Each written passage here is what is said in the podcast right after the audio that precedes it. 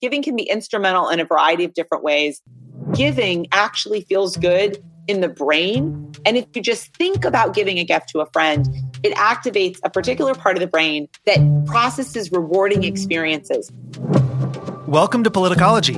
I'm Ron Steslow.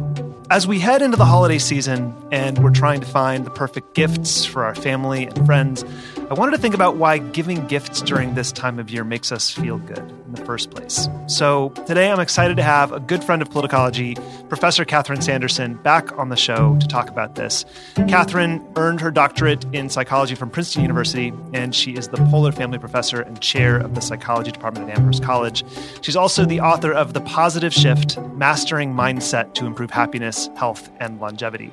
She was on the show back on March 10th on an episode called Becoming Moral Rebels and about when and why we act in defiance of our peer group. Catherine, it's so great to see you again. I should say I'm happy to see you again. Thank you for making the time and welcome back to Politicology. Well, I'm so looking forward to this very timely conversation.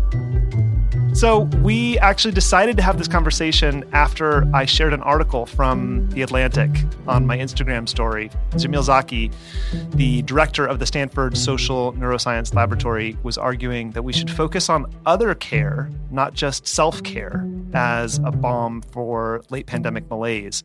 And I think you know, intuitively we assume that spending energy and attention on ourselves will make us happier. There's a very strong trend now towards self care. It's becoming more normalized and encouraged in, in popular culture.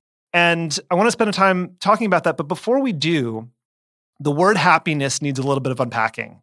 So we think we know what we mean when we say happiness and whether or not we're feeling happy. But can you sort of take us beneath the surface of the body of literature and psychology around happiness and, and and and explain some of the nuances so that people have a richer understanding of what that word means and how we measure it? So, unfortunately, I can't actually give you an easy answer. And that's in part because there is heated debate about, in fact, what it is when we think about and measure happiness. And, and that heated debate is in part, frankly, because some of the research within the field of so-called positive psychology is being done by psychologists but a lot of the work is actually being done in the field of economics. And so different people are kind of bringing different perspectives to bear in terms of thinking about what is happiness. And in some cases that actually leads to really different explanations of what it is. So the example that i give you know very commonly is that if you ask women who do not work outside the home and have small children. Some of this is, is Danny Kahneman's work. Uh, if you ask them how satisfied you are with your life, sort of broad contentment and meaning, they say, I love being a mom. I love my kids. This is all very meaningful. You know, I'm full of life satisfaction. If you ask these exact same women, how do you feel right this second when you are changing a diaper, picking Legos up off the kitchen floor, you know, et cetera? How are you feeling? They're not feeling so good. That their level of sort of joy and happiness is lower. And so, one of the really interesting findings in the field of positive psychology is that we can think about happiness in this big, broad, life satisfaction, contentment kind of way, or we can think about it as this moment to moment experience of basic emotions. So things like, are you experiencing more joy than sadness? You know, are you experiencing pleasure versus, you know, excitement, gratitude, pride, things like that. And this is the distinction between, I think, what Kahneman called the thinking self and the remembering self, right?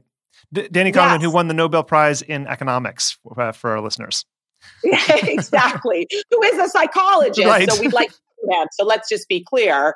Um, did did win the Nobel Prize, um, but but is a psychologist uh, by training. And yes, and that really sort of epitomizes the distinction. And and it's not though that one is right and one is wrong. So I think it's important to recognize that there's not a this is good and this is bad. There's also really interesting research suggesting that even within the field of different kinds of emotions that you might experience. People who are wealthier versus people who are less wealthy also experience different kinds of emotions. Uh, some research suggests that people who are wealthier experience more what we call self focused emotions, things like pride. And people who are lower in income feel more connection to other people, things like, for example, compassion. And so there's just really lots of interesting research being done in the field of what is happiness, how do we measure it, how do we define it, uh, how is it overall linked with different demographic, cultural factors, and so on. Thank you for that. I love having you on because our listeners always write in and say, I learned so much. She's so good. And it's because you're a teacher. And, so thank you for explaining these things. Why don't we start with something uh, that's probably on everyone's minds right now? Let's talk about spending money. And, uh, and I'd like you to help us understand what the data says about how spending money on ourselves versus others impacts happiness. And then we'll, we'll get into some other areas of other care. Yes. So so this is one of the most interesting findings is that it's not really how much money we have so much that seems to be predictive of well-being. It really seems to be how do we spend our time. And there's fascinating research being done by Ashley Whillans at the Harvard Business School that actually has compared people who are spending money in ways that actually save them time. And and that that in fact leads people to experience higher levels of happiness. This is often counterintuitive. So i want to just unpack it a little bit. That i think many of us think well you know it'd be good to kind of be a little bit inconvenienced but you know spend less on something even if that costs us more time. And what her research very compellingly illustrates in both experimental research and also uh, lab based research but as well as real world examples is that we actually feel happier when we buy ourselves some time. So, one of my favorite examples, and this also feels uh, timely as the holidays are approaching, is that there's often a choice that we can make about having a direct flight somewhere that's a little bit more expensive or having a flight that lands somewhere that has you know one or two stops and you end up spending you know four hours in milwaukee you know or whatever and you think well you know that i really will save a couple hundred dollars you know et cetera and it so it seems like a wise fiscally responsible decision to save that money and be a little bit more inconvenienced and what her research shows again and again is that spending a little bit more money and saving yourself some time so you get, you know, four extra hours in, you know, Munich or wherever you're going is is actually a better choice. Can you explain why we might think that? Why we might have a bias toward a lower price that we know is going to inconvenience us? Well, one of the big things is that we have this assumption that having more money is going to lead to more happiness. So we have this assumption, well, you know, if I if I'm inconvenienced, but then I have this extra money, I'm going to be able to do something with it. I'm going to, you know, be able to buy shoes or a purse or, you know, whatever, and that's going to really matter.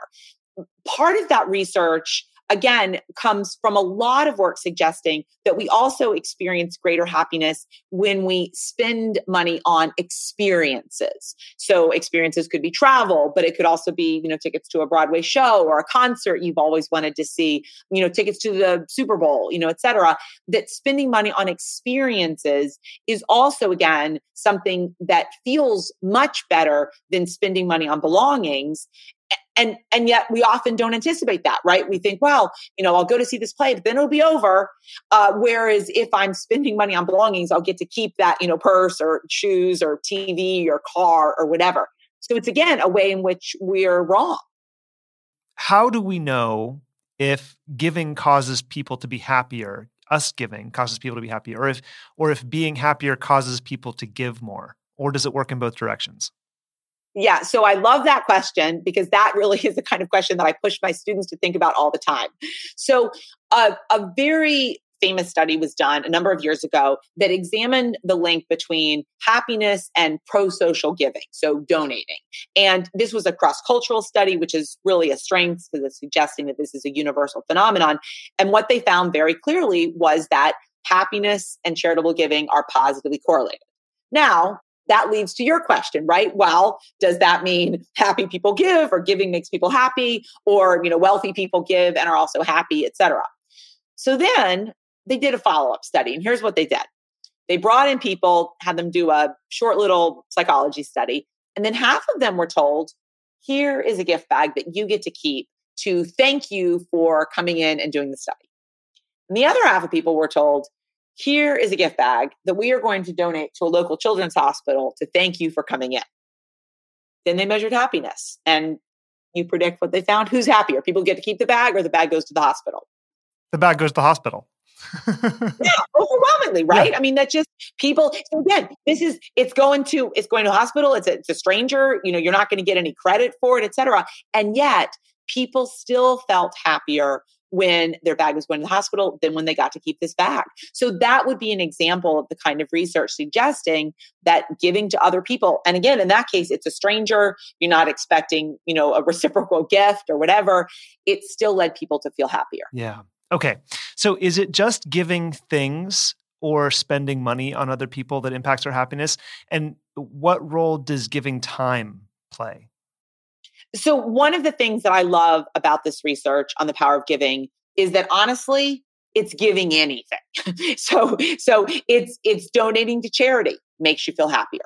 It's giving a random gift to a friend makes you feel happier. It's paying for the Starbucks order in the car behind you in line makes you happier. It's volunteering in your community makes you feel happier. It's donating blood that makes you feel happier. So the wonderful thing about giving is it's just very, very broad. And all of those things make us feel better. So you sent us an article about the impact of having deeper conversation, even with strangers.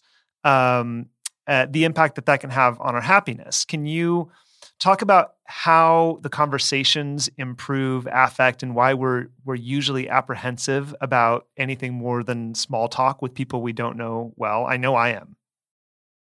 Well, and, and many people are, right? That's a, a sort of naturally human thing. And and what was so fascinating about this study is it really demonstrated that, first of all, what makes us feel good is having deep meaningful, authentic conversations with somebody. That having conversations in which we're being our real selves, in which we're really being authentic and intimate, that it really feels good. But what's interesting is that we underestimate, number one, how good it's going to feel.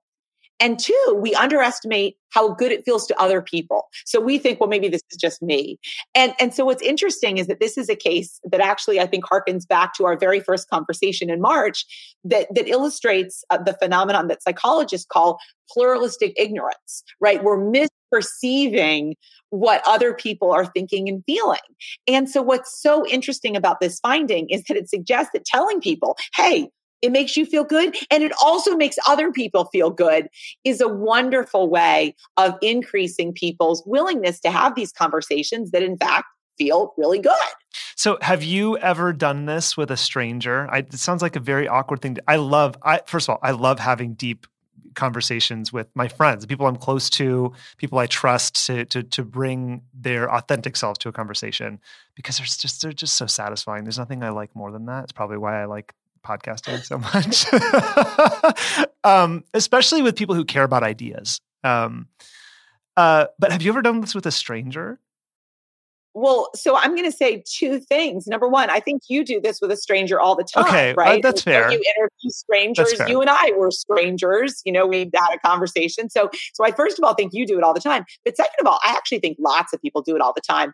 Um, some of my favorite examples are Uber drivers, where you know you'll get in the backseat of an Uber, and all of a sudden you're like, you know, my girlfriend, she's far away, and she did this, and what do you think? And you know, again, yeah. now my husband says sometimes I bring that out in people, but but I do think think many of us can think about examples. A, a, very common example for many people you sit on the plane with somebody who's a total stranger, but all of a sudden, you know, you're going six hours to LA and somebody says, you know, what do you do? And, you know, all of a sudden you're into this conversation. And I think many people, now, probably i was going to say many people have had this experience. I actually imagine that wearing masks on planes probably mm. inhibits that sort of conversation as i'm thinking about it. Yeah. but but i think many of us have had the experience of of being in some sort of random situation and all of a sudden you have some kind of intimate conversation with a stranger. And sometimes that can even feel kind of safe, right? Because yeah. the plane's going to end, it's going to land, and you never have to see the person again.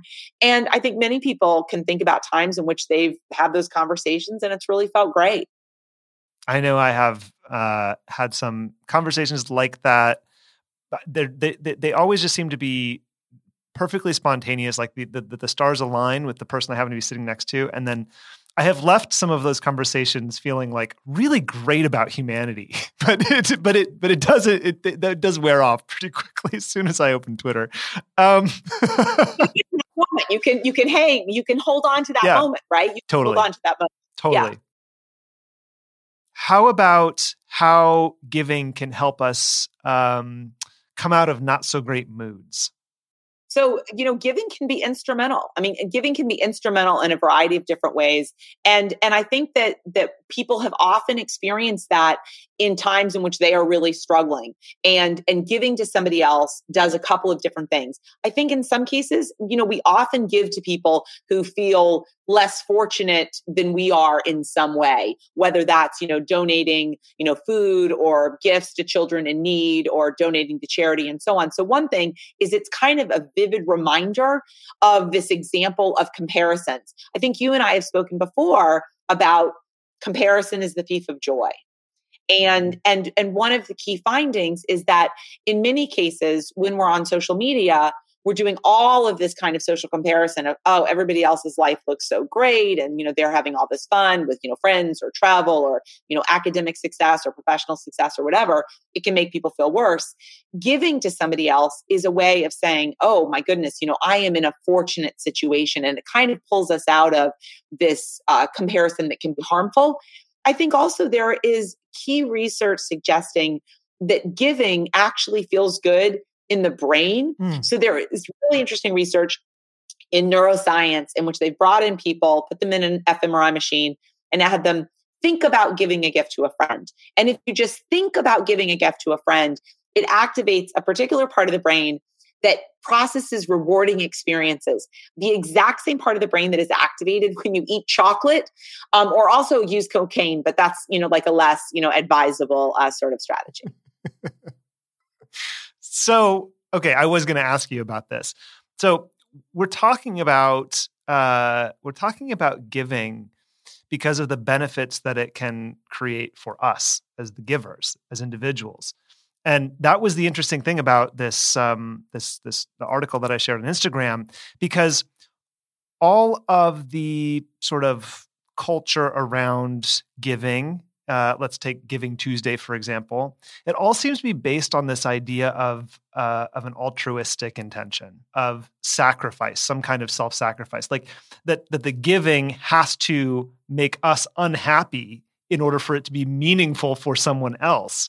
And I, it seems to me that we're just missing a massive opportunity to increase giving, increase the good that people can do with their time, with their money, with their conversations. If we were to elevate the benefits that come from giving to to the person who's actually giving. And I don't know.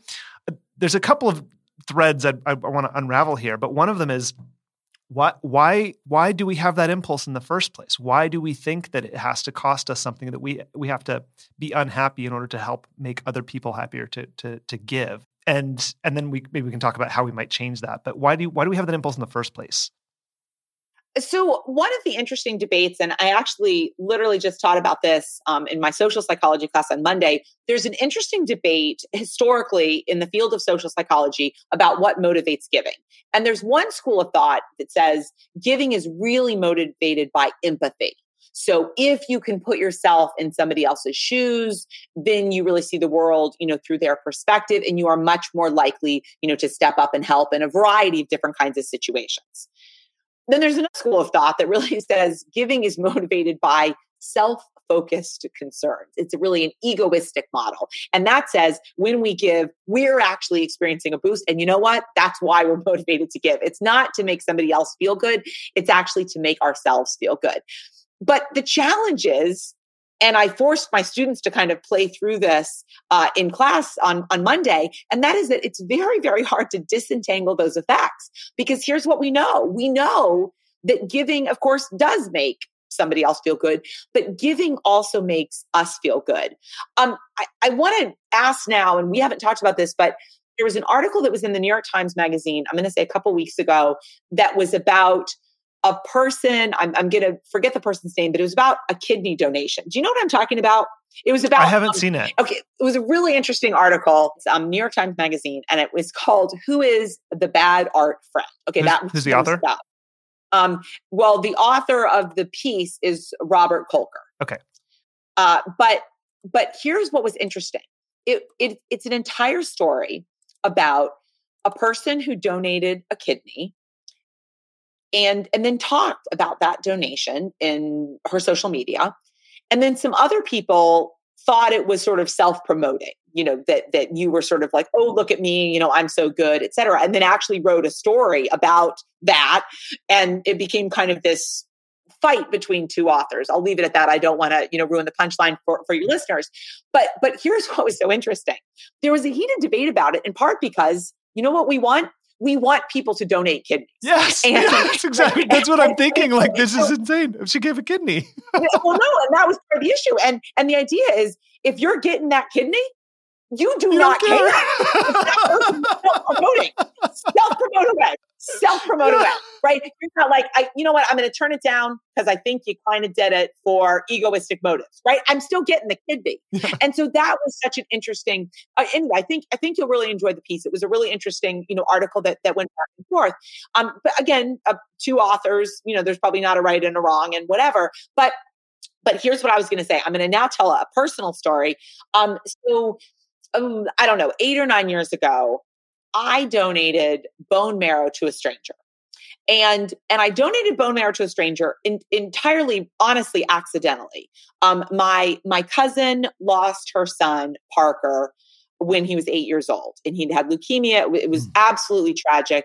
Um, you know, little boy. I had you know kids the same age, and at his funeral, she said, I don't want money. I don't want teddy bears. I don't want flowers. I want people to sign up for the bone marrow registry because if, if Parker had had a match, he would be alive. So I immediately went out and did the cheek swab and, and you know, put it in. And, and then I didn't really think about it at all, you know, for, for five or six years. And then I got a call saying I was a match to somebody, you know, and would I, would I go in and donate? So I went in and did it. But the, but the point is that at, what I remember is I was being wheeled in for them to put a little, you know, like port in my clavicle or something. Um, I'm being wheeled in, and there are two nurses walking, and one of the nurse, nurses says to me, "This is so great what you're doing, you know, and I'm so sorry about your loved one, you know, who's in need of this, uh, you know, this um, donation." Mm-hmm. And I said, oh no, it's not, it's a stranger. I don't know the person. You're like, don't feel sorry for me at all. It's, you know, I'm, it's not my kid or, you know, my husband, you know, it's not, it's not from anyone I know. And then the other nurse is wheeling goes, I'm so jealous. I've been on that registry for so long and I've never gotten matched. and I was like, I know, I feel so lucky. And that's the whole point of my story is that I felt lucky. I felt so lucky that I had matched because so many people wait for years to get a match and they don't get matched. Mm. And and again, I'm certain it made somebody feel good that they, you know, got my matched bone marrow. Yeah.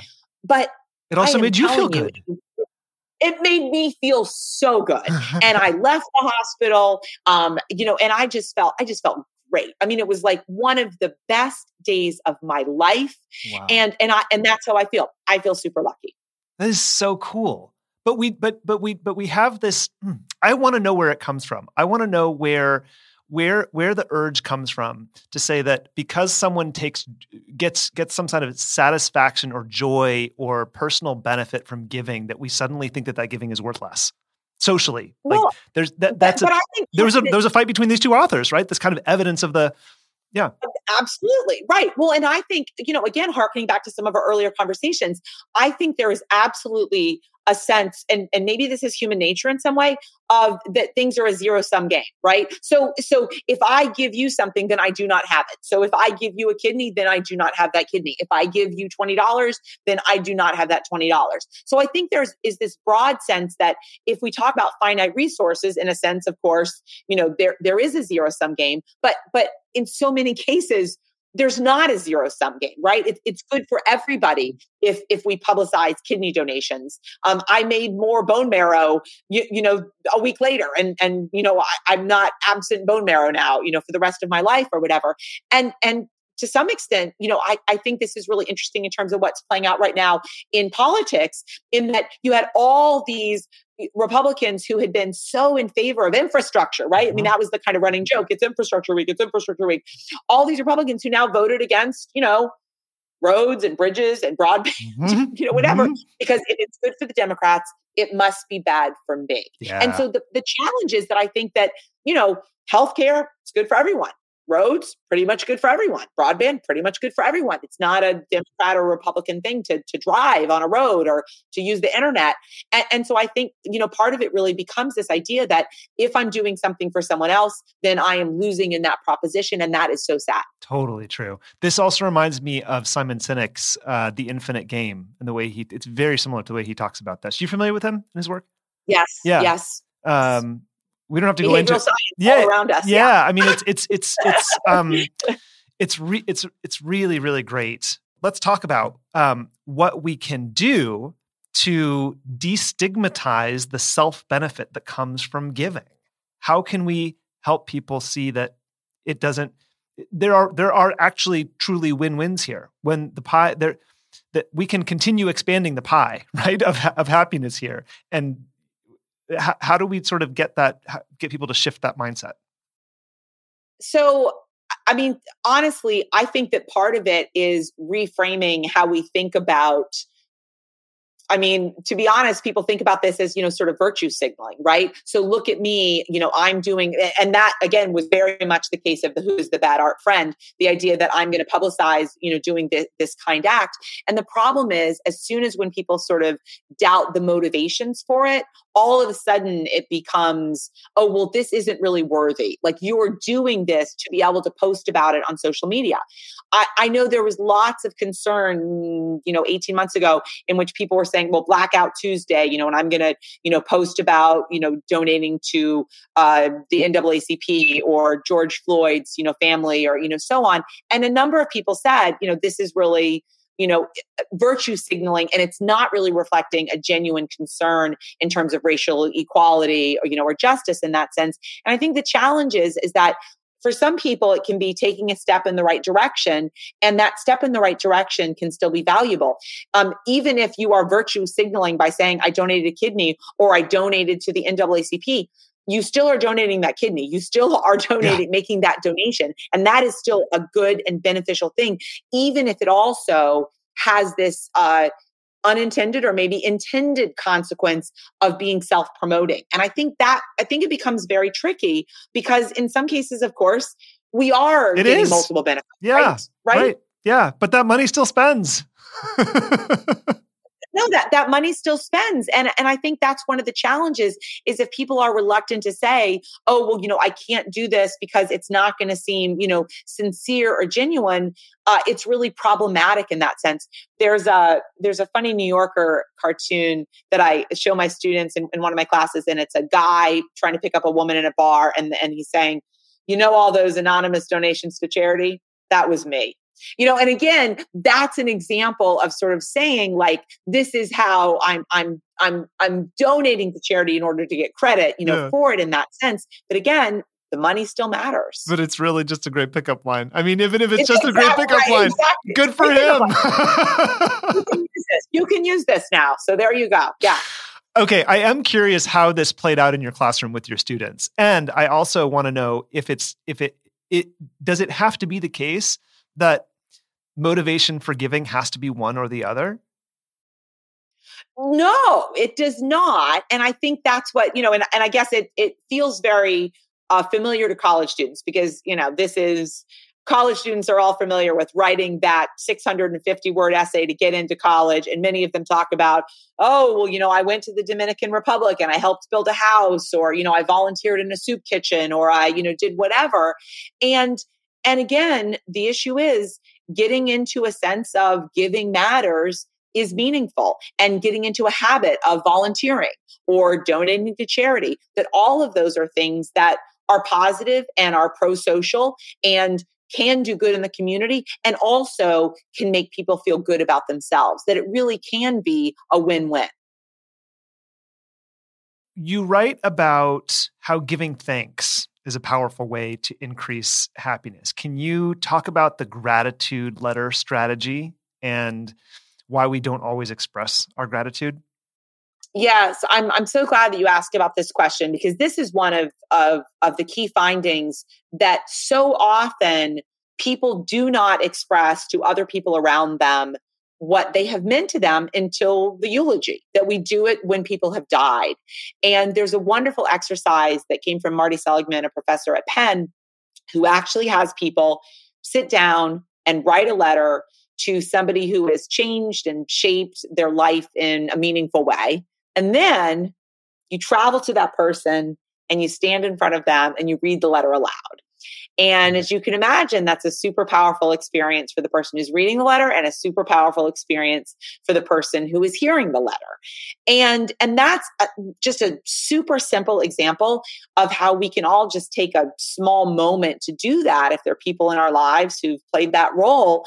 And we often, research shows, we underestimate how meaningful hearing those words will be. And so many of us, present company included, have failed to tell people what they meant to them until it's too late. So I'm so glad that you gave me the opportunity to share that. I I I can think of a dozen people I would love to do that with in my life. Have you ever have you ever tried it?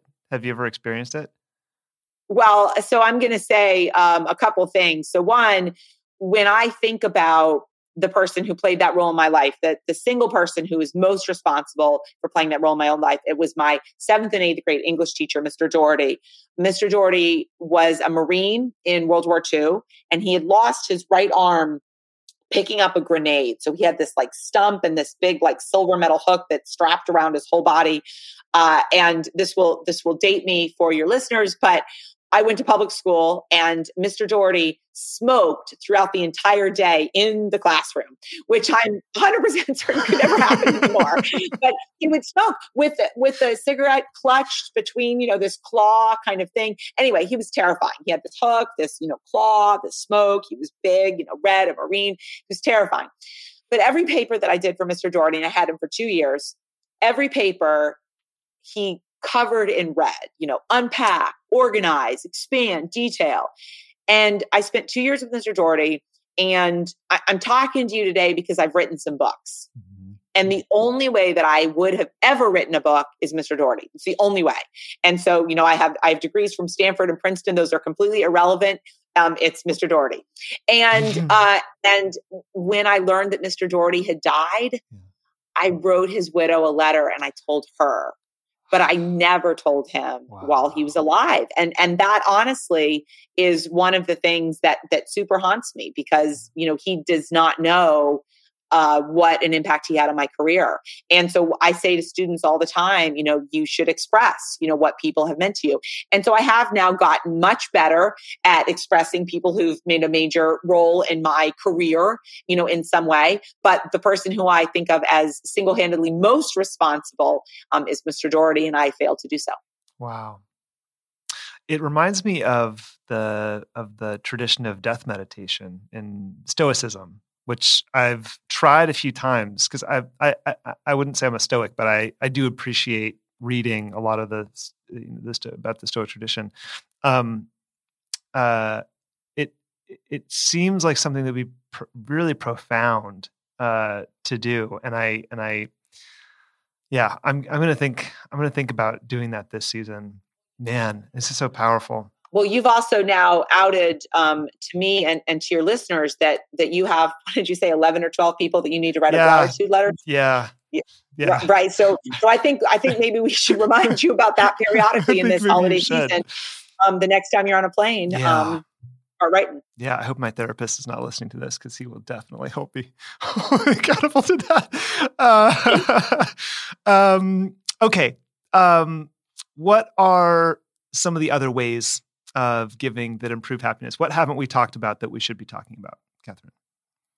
So, you know, to me, I think that that what's really important is that people give in a way that feels meaningful to them and and so this means it's not one size fits all uh, so my family has a tradition which we've started pretty recently i've got three kids and we talk about what are the causes that you care about? And let's think about how we're allocating family donations you know end of year uh, tax donations to different kinds of organizations. And I think that the most meaningful giving is giving that has a personal relevance to you. So that could be, you know, the college or university you attended. A lot of people do that. But it could also be about an organization or a cause that you care about. And that could be about climate change. It could be about gun control, could be, you know, politics, it, but it could be, you know, anything. And so really thinking about what is meaningful to you and choosing to donate, again, time or money to organizations that matter to you in some way. And to me, it's important to recognize that what is personal to each of us will differ. So there's not, you know, this is the right way to do it, but it's really thinking about what matters to you in some way and how do you want to make a difference. Or it could be giving a kidney. giving a kidney. Could be giving a kidney. And you know what? That even if you self promote about it, it's still is welcome. You talk about this material a lot, obviously, as an author. Is there any question that you haven't been asked about this stuff that you wish would come up more often or that that, that no one's asked you yet? Um, or that maybe you don't get an opportunity to talk about as often as you'd like? So, you know, to me, the most important finding in in the literature and the thing that I think is most important to talk about is really that any small act can matter. Any small act can matter. And and to me, that's understanding of finding ways in our own daily lives of trying to make a difference is meaningful and it expresses intentionality. So I, am going to give a, a, a, very brief, again, another example. I have a dear friend um, who is in treatment for cancer. And what I have decided to do, and I'm hoping that she is not listening. I think she's probably not listening. She has enough on her plate. Um, but what I am doing is I am sending her flowers every day that she has chemo. So she had chemo last Wednesday was her next round. And I'd ask her at some point, I'm like, can you just tell me, you know, the, the, you know, the dates and what she doesn't know. This is why I don't want her to be listening is that I just put them in my calendar and I'm just gonna have flowers sent. That's what I'm doing. So it's a tiny thing. It's, you know, not being a hero. It's not giving a kidney. Um, but it's, I know it's going to be a really hard day for her and I'd like her to just come home and just look at something pretty. And and so to me, it's the example of there are very very small things that we can do in our daily lives that can make a difference. We've all heard, I think, stories about, you know, cars paying for the the next car behind and the next car behind and the next car behind. You know, that's an example again of things that are very small. One of my favorite coffee shops, and I'll do a shout out to them, is yeah. called How You Brewin'. Okay, How You Brewin'. it's on um, Long Beach Island, New Jersey. Um, and and what they have at the very front of the by the cash register is they have all of these different donations that people have made, which is a coffee or a pastry or whatever to a certain person. So it'll be like, you know, if you're a firefighter, take this slip and this coffee has been paid for for you. If you are a teacher grading, take this coffee and it's treated for you. If you are somebody who has lost a loved one, take this coffee, it is for you. And there are all these things. Oh, and so you oh, can just go in wow. and be like, I want to do this you know, for a person having chemotherapy or a person who's grieving the loss of their spouse or whatever. Isn't that lovely? That is beautiful. I love it's that. So I would and take a I'm road trip you, just to go see that coffee shop. So That's called, cool. It's called How You Brewin'. Um, it's on Long Beach Island, New Jersey. And every time I'm there, I just see this board and it makes me happy. And it, again, this is not you know donating a building or a kidney or anything it's two bucks yeah you know your coffee is free if you're a firefighter you know whatever and but it just mm-hmm. makes me so happy and it's just a simple example of of how we can make a small difference in all of these different ways. That's a beautiful place to leave it. Catherine, before I let you go, where can everybody find you on the internet, follow your work, find your books? Um, so I have a website, sandersonspeaking.com, and I'm on Twitter at Sanderson Speaks and Instagram at Sanderson Speaking. And I'm at Ron Steslow on Twitter. Thank you to everyone at home and on the go for listening today. You can support the show by joining the growing, thriving community of Politicology Plus members and gain access to hours of special content designed to help you think like a political strategist and look further down the road than everyone else and understand the forces and figures shaping the fight for democracy. You can unlock this premium content at politicology.com/plus. If you have any questions about anything we've talked about, You can reach us, as always, at podcast at politicology.com. Even if we can't respond, we do read everything you send us, whether it's an episode idea, a guest recommendation, or just a simple note about how the show has impacted you. And we love hearing from you. I'm Ron Steslow. I'll see you in the next episode.